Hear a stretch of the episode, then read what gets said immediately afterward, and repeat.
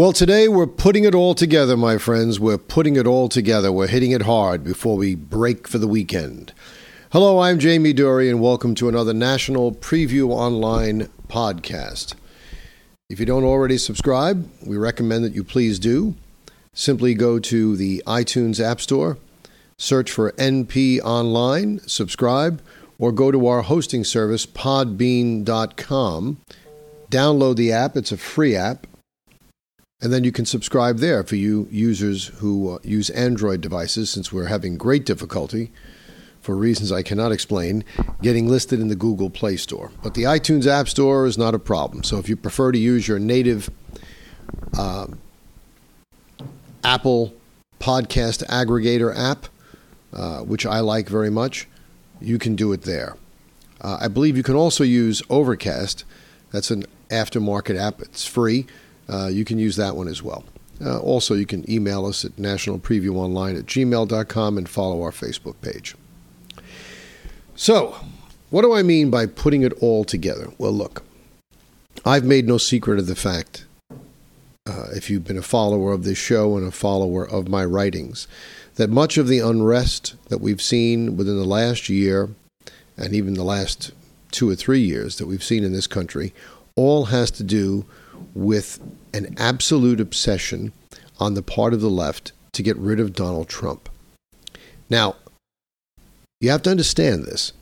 Donald Trump was a duly elected president. We know this now. You can't hide it anymore. You can't buy into the horse manure that he was elected by the Russians. We now know this is complete bull.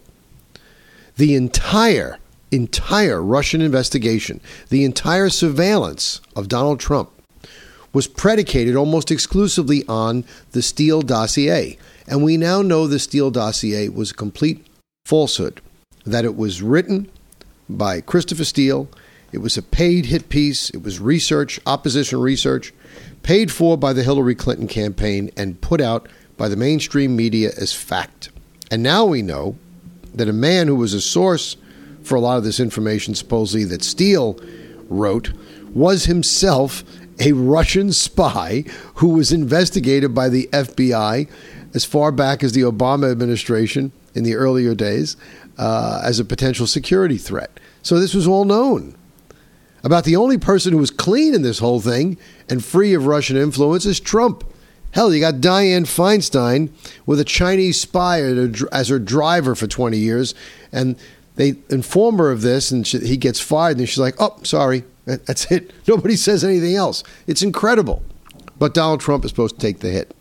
So they don't want to accept the fact that Donald Trump is the legitimate president. And so they're going to do everything they can. They've lied. You have Adam Schiff lying. We now know for sure he was lying when he said all this evidence because he had no evidence, perjuring himself. Uh, we have these ridiculous investigations, and we now see that members of the Mueller team wiped their phones before they turned them in when the investigation was over and their special counsel was disbanded. And we also now know through further release and certain things developing in the Durham investigation elsewhere that several of the FBI agents, at taxpayer expense, acquired liability insurance for themselves because they knew they were treading on very, very unsure ground, dangerous ground, deadly ground, you might say.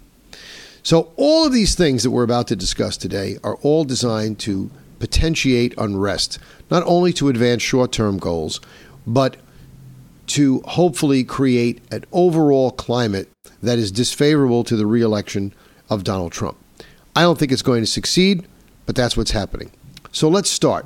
Let's start on our lengthy list. Let's get the Breonna Taylor case out of the way first. Breonna Taylor case is just the latest in a long line of cases of misinformation deliberately designed to whip people into a frenzy, hopefully resulting in more collateral damage and therefore it being self perpetuating.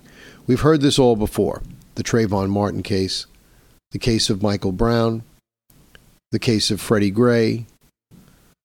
The latest case was George Floyd, and people are going to go crazy over that one, I predict, because I read the autopsy report, I read what the medical examiner said, and without disputing for one second that the officer uh, Chavarin put his knee on Mr. Floyd's neck, it now appears, according to the medical examiner, that that action had no bearing on his death.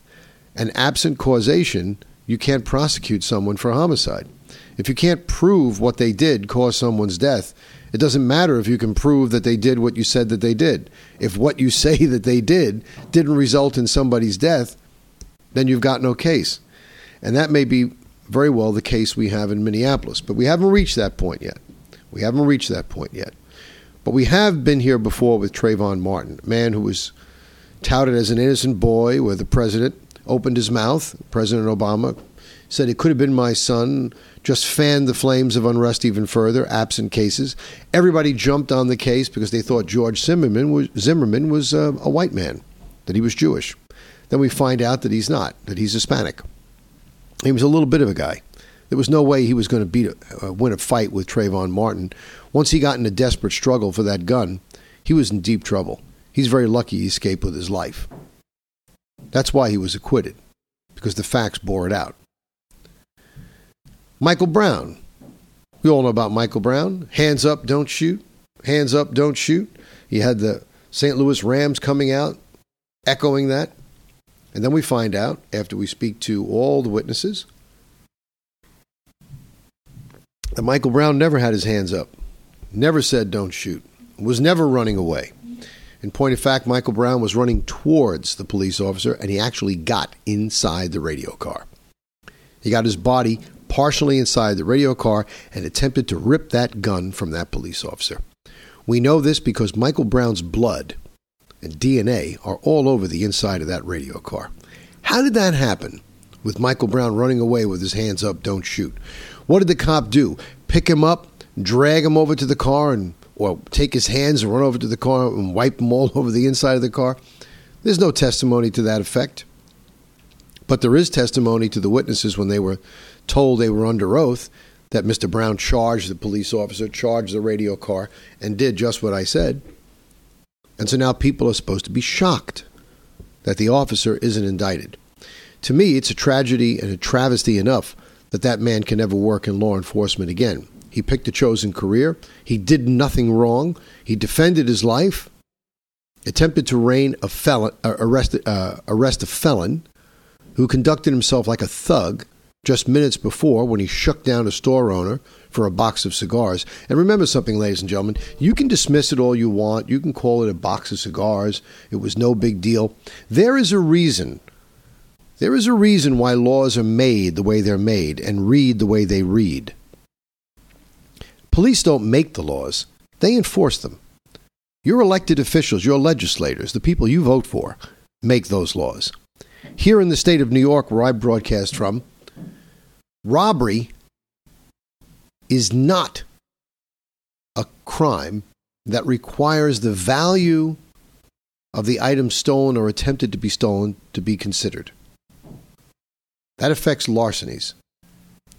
When you go to rob somebody, all that matters is the number of people involved and the level of force that is used or threatened. You rob somebody with physical force alone in New York State, it's robbery third degree whether when you say, Give me your money, you. And whether he hands over a $10 bill, a $100 bill, or a $100,000, it's still robbery in the third degree. He has an accomplice, it's robbery in the second degree. Got a weapon, could be robbery in the first degree. But the amount of money stolen or the value of the item stolen does not matter. Michael Brown is a thug, was a thug. And I'm sure it's painful to his parents to have to admit, as I've said before, that their child became something that the world was better off without. But that doesn't change anything. Michael Brown was a thug, and he died like a thug. He didn't need all this outpouring of sympathy. It wasn't justified. And the, the damage, the rioting, the burning of that community was not justified. Then we had Freddie Gray, where an overly zealous prosecutor in a town with black police chief, I understand, democratically controlled city, um, tried to prosecute the cops in the Freddie Gray case. The judge, one by one, began dismissing these things because the evidence just wasn't there. And after a complete investigation by the Justice Department, they didn't even find evidence to sustain civil rights charges. And so there was no charges there. And we're all led to believe that this is because the system just protects the police officers. White, black, makes no difference. Used to be the only protected white officers. Now they protect everybody. Everybody's blue, according to the left. It can never be that the facts don't bear them out. See, this is instrumental. This is part of the tactic. That's why I say we're blowing it wide open today. They get a case that they think has certain factors that make for good copy. Unarmed man shot by police. That sounds good. Of course, it changes when the unarmed man is running like a fullback towards the cop and trying to take the gun from him, but they don't tell you that part. They just tell you unarmed man shot by the police. This is the is is the formula. Let's get cases that on the surface have certain juicy facts that we can make work for us. And then we'll fill it all with misinformation and we'll say it over and over again so many times that it will displace the truth and be accepted as the truth. And then when the case reaches its final conclusion, which is, of course, based on the evidence, which is the truth, that goes on to the grand jury behind closed doors. And it doesn't go the way everyone now has been conditioned for it to go based on the misinformation that was put out there. You have civil unrest and you have damage, which you hope creates more confrontations with the police to provide more photo ops and becomes a self sustaining phenomenon. Collateral damage. That's what happened with Michael Brown. That's what happened with Freddie Gray. And that's what's happening with George Floyd. George Floyd, we haven't seen the resolution of the case yet, but like I said, the medical examiner says that th- that conduct on the part of the office, officer did not cause George Floyd's death. When that case comes to uh, its conclusion, you may see additional writing over that. But again, all uh, a lot of misinformation. Now, in the George Floyd case, a little different because that video was part of the main evidence. And a video is a very, very compelling thing. People see it, so it incites people, even though even a video needs to be viewed against the backdrop of other factual information, things that Floyd was doing. The full eight minute video of George Floyd has not been played for you, but it is available, and you will see those cops did everything they could to accommodate that man, and he's blown out of his mind with drugs. He had more cocktails on board than Tom Cruise in the movie by the same name. Now, the latest cause celeb is the Breonna Taylor case. And that's got that those pieces of information that fit in very well. What do we have in the Breonna Taylor case? Well, we have the fact that she was a, a woman. She herself, we don't have any evidence of being involved in drugs. She was um, an emergency room technician at a hospital, gainfully employed. And the police are at fault because they executed a no knock warrant and just shot the place up. Well, that might be true if that's what happened, but that's not what happened. So let's get to some facts. Now, I have a great website here that did some fact checking on the Breonna Taylor case. And what we find out is that here's what actually happened Breonna Taylor is a 26 year old emergency room technician, worked at two hospitals. She was inside her apartment when she was fatally shot by three plainclothes officers attempting to serve a no-knock search warrant at 12:40 a.m. March 13th as part of a narcotics investigation. The court records show that the Louisville police obtained a warrant with a no-knock provision for Taylor's apartment approved by Jefferson Circuit Court Judge Mary Shaw though police and prosecutors have said that the officers knocked and announced themselves before breaking down the door. So even though they had permission for a no knock warrant, they, they elected on the evening they served it not to avail themselves of that, um, of that provision. So they went forward, proceeded as a no knock warrant. When they did, they found themselves under fire. Taylor's boyfriend, Kenneth Walker, has said that as soon as he heard pounding at the door, he fired one shot. He did not hear anyone announce that they were police, but we know that that's not true because independent witnesses in that complex confirmed and corroborated that the police identified themselves. That bullet struck Sergeant Jonathan Mattingly in the leg, requiring surgery, and Mattingly and two other officers returned fire. That's completely justified. Taylor, unfortunately, was struck multiple times and died in the hallway. Walker, the man who fired the shot that started all this, was not wounded. Now, everyone wants a piece of the police officers, but when you're executing a warrant against drug dealers and a bullet comes through the door at you, you are very, very justified in firing back. Now, the only criminal charges that emanated from this case is against the sergeant because they said he was reckless because some bullets went into a neighbor's apartment where people were home and there were nothing to do with it. But everybody is all upset now because no charges were brought against any of the officers for the death of Miss Taylor. Well, let me tell you something. There should be charges brought for the death of Miss Taylor, but not against the police officers because they were only doing what good tactics and sound judgment requires you to do fire back when you're being fired upon. The person who started this chain of events is Mr. Walker. Mr. Walker is the one who fired, and he fired recklessly and blindly by firing through a closed door at an unidentified target that he didn't know. That's reckless in and of itself. And when you do that, you've committed a felony. And when you start a chain of events by committing a felony that results in someone else being killed, that's called felony murder. So the only person who should be charged with Breonna Taylor's death is Mr. Walker. Now, the FBI is investigating. I doubt they're going to find anything. Uh, but we find that a lot of these narratives, with a lot of these cases, are false. In the affidavit to acquire this warrant, there was no mistaken identity. There was no going to the wrong apartment, like some people are saying. The search warrant for Breonna Taylor's home included her address, her apartment number, photos of her apartment door, which the police later broke by using a battering ram, her name, her date of birth, her social security number are all listed on the warrant, alongside the names of the narcotics investigation's main targets, Jamarcus Glover and Adrian Walker. Now, Adrian Walker and Kenneth Walker, the man who fired the shot, according to this newspaper article, are not related. In the affidavit for each for the search warrant, uh, the detective, Detective Jaynes, wrote that he'd seen Glover get a package from Breonna Taylor's home and that he used Taylor's address as his own on documents. Okay. The search warrant for Taylor in her home explicitly identified her and her address. So the other thing is that the police supposedly located their main suspect before going to Taylor's home.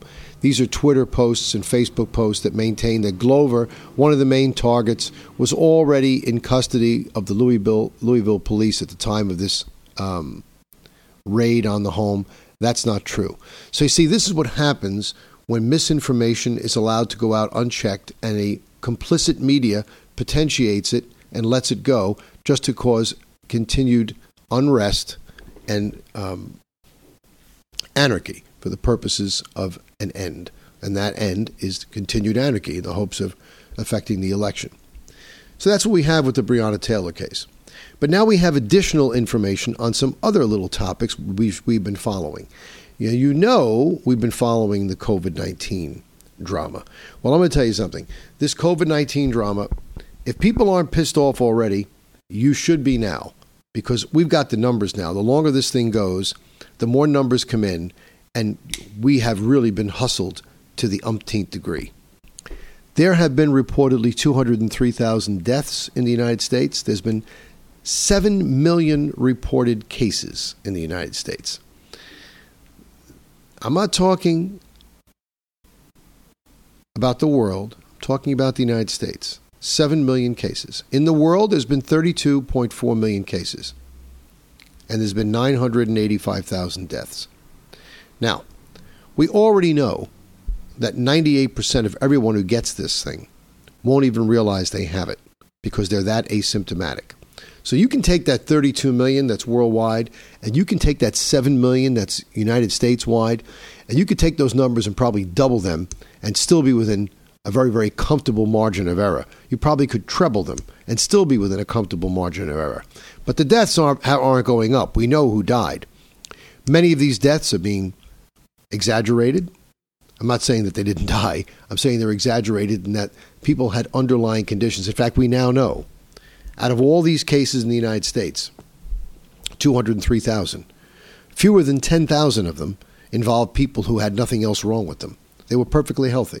Only 10,000. The rest of them, all were compromised states of health extreme elderly, compromised respiratory system, cancer survivors, diabetes, heart conditions, something.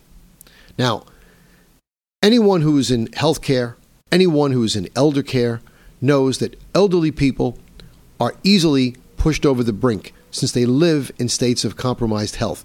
Any contagion that affects them has the risk of killing them, which makes the actions of the idiot in Albany even more shocking when he sent COVID 19 infected patients to nursing homes just so he could get credit for bed space there and get any federal aid associated with those deaths, rather than send them to the Javits Center where the U.S. Army, at the behest of the president, had built a hospital and sent a hospital ship into New York Harbor. Underutilized capacity. No reason to put those people at risk. The blood is on his hands, and the investigation should be undertaken. So look at this. If you want to take these 32 million as factual and 985,000 deaths worldwide, you've got a 3% mortality rate. In the United States, you have about 2.5%. And that's accepting those numbers that represent the total cases as accurate. And those numbers are not accurate. We've got a lot more than that. The state of New York admitted months ago that they had upwards of two and a half million cases in the state of New York alone. And that's only one state. This is a big country. We've got a lot more than seven million cases here. The bottom line is, ladies and gentlemen, forget the likelihood of you even getting it. If you got it, the survival rate is upwards of 98% or more, some estimated as high as 99.5%. In the case of children, 0 to 19, you know, the children that they won't let go back won't let go back to school, the survival rate is 99.997%. There's a 3 one thousandth of a percent chance that a child may die of it. Your child's got a better chance of walking across the street and getting hit by a car than they do dying of COVID 19. This has all been a hustle. And it's all been designed to crash the United States economy to prevent the, the President of the United States from getting reelected. But I think people are starting to see that. How do we know this? Because we see when Joe Biden shows up for a campaign rally, nobody's there.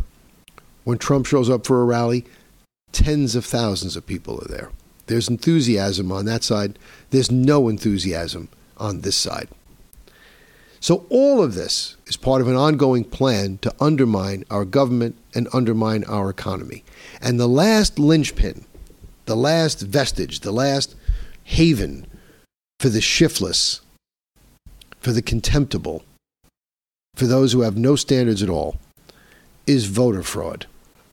And we're seeing that through mail in voting. Ballots are being sent to everyone on a voter list, despite those lists being inaccurate. The ballots are labeled very clearly with a large R or a large D to let people know if they've been sent to a registered Democrat or a registered Republican. And there's a reason for that. And it's for the purpose of identifying your ballot and trashing it. We found ballots in Pennsylvania, seven ballots, military ballots cast for Trump, trashed. They were recovered. They were never counted. The other two ballots were already sealed, so the FBI can't look in them and see what they were. But there's voter fraud all over. The White House, on its official website, so it has been fact checked, has a very interesting link that you can go to that talks about a sampling of voter fraud cases that were put together by the Heritage Foundation. So far, there have been 1,071 proven instances of voter fraud. Now, let me clarify that. That's not 1,071 fraudulent votes, lest people think that 1,000 votes is nothing in the scheme of a presidential election in a population of uh, 330 million people with probably 120 or more million registered voters. This is 1,071 cases, resulting in 938 criminal convictions, 43 civil penalties, 74 diversion programs, 8 judicial findings, and 8 official findings. People went to jail over this. There was one man in the state of Texas who had in his possession 1,700 ballots, all supposedly for legitimate voters, which he filled out and voted for the candidate of his choice. Right now, the left is pushing the narrative that Trump is the one pushing a false narrative by saying we should be worried about voter fraud. Well, we should be. Because the left's plan is that they're going to try over the course of the two weeks that follow the election to convince you that Donald Trump's margin of victory that night is not a margin of victory. And don't be surprised, ladies and gentlemen, for the first time in our history, if the news media on election eve does not start declaring states for the victor. They're going to say, well, apparently Trump has won the state of whatever, but we can't verify that until all of the absentee votes are counted uh, because there's been so many coming in this uh, year because of the COVID 19 virus. My sources indicate that on election eve, Trump will have an over 431 electoral college majority. And they're going to seek to seek to undo that by mailing in the ballots after the election with phony postmarks in sufficient numbers to overcome whatever margin of victory he got legitimately. Our hedge, our best defense, get out and vote in person like you've never voted before. Get your friends to go out there, vote. Because the votes, in my opinion, that are cast physically on the day of the election have to carry more weight than any potentially fraudulent vote that comes through the mail. And I'm not talking about absentee ballots that are requested by a specific person at a specific address. I'm talking about these unrequested mail in votes that were just sent out randomly to any Tom, Dick, or Harry. One person got a, ballot sent out made out to the name of their cat. So now cats are voting. Can't have it. Lastly, I wanted to hit one thing. The dumbest journalist in America, Don Lemon, uh, who gets away with it only because he's gay and he's black, made the statement that we have to burn the system down and that we have to get rid of the electoral college because a minority is picking all the judges and everything, and that's not fair. Mr. Lemon, you are as dumb as you look. You need to put those glasses back on to give the appearance of intellect. When you have them off, you really look stupid. And you sound even stupider than you look when you make statements like this. The Electoral College was formulated precisely to prevent a minority from dictating to the majority to prevent strong population centers like California, with a bunch of lunatics out there, from dictating to the rest of the country how we should live. Because, in case you missed it on the day they taught it in school, the United States is a democratic republic. And not only must weight be assigned to each individual citizen by way of the vote, weight must be assigned to each of the 50 state governments. They have a voice which is why every state, regardless of population, gets two senators, which is why we have two houses of Congress.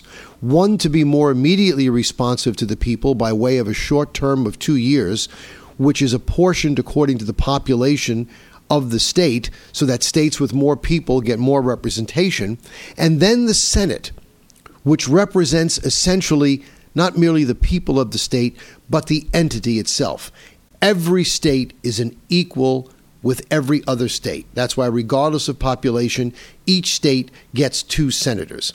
And let's go over the biggest reason why we don't want to get rid of the Electoral College. Ross Perot was the most successful third party candidate this country ever saw. He didn't carry a single state, not a single state. So he didn't get a single electoral vote. If you didn't have an electoral college, there would be no disincentive against people who couldn't carry a state from running. And I shudder to think what would happen if we started getting elections where six, seven people were running for president, where the winner was simply the man who got the most votes and, not really achieve a majority, but simply, say, a 25% plurality, with all the others getting less than 25%. And therefore, he would be the winner with 25% of the vote. No man or woman can govern when 75% of the population wanted someone else. You think you see unrest now? Wait till you see what you see with an election without an electoral college. You see, when you don't know about something, Mr. Lemon, you should just keep your mouth shut. because it's better to remain silent and let people think that you're an idiot than open your mouth and remove all doubt. For National Preview Online, I'm Jamie Dury.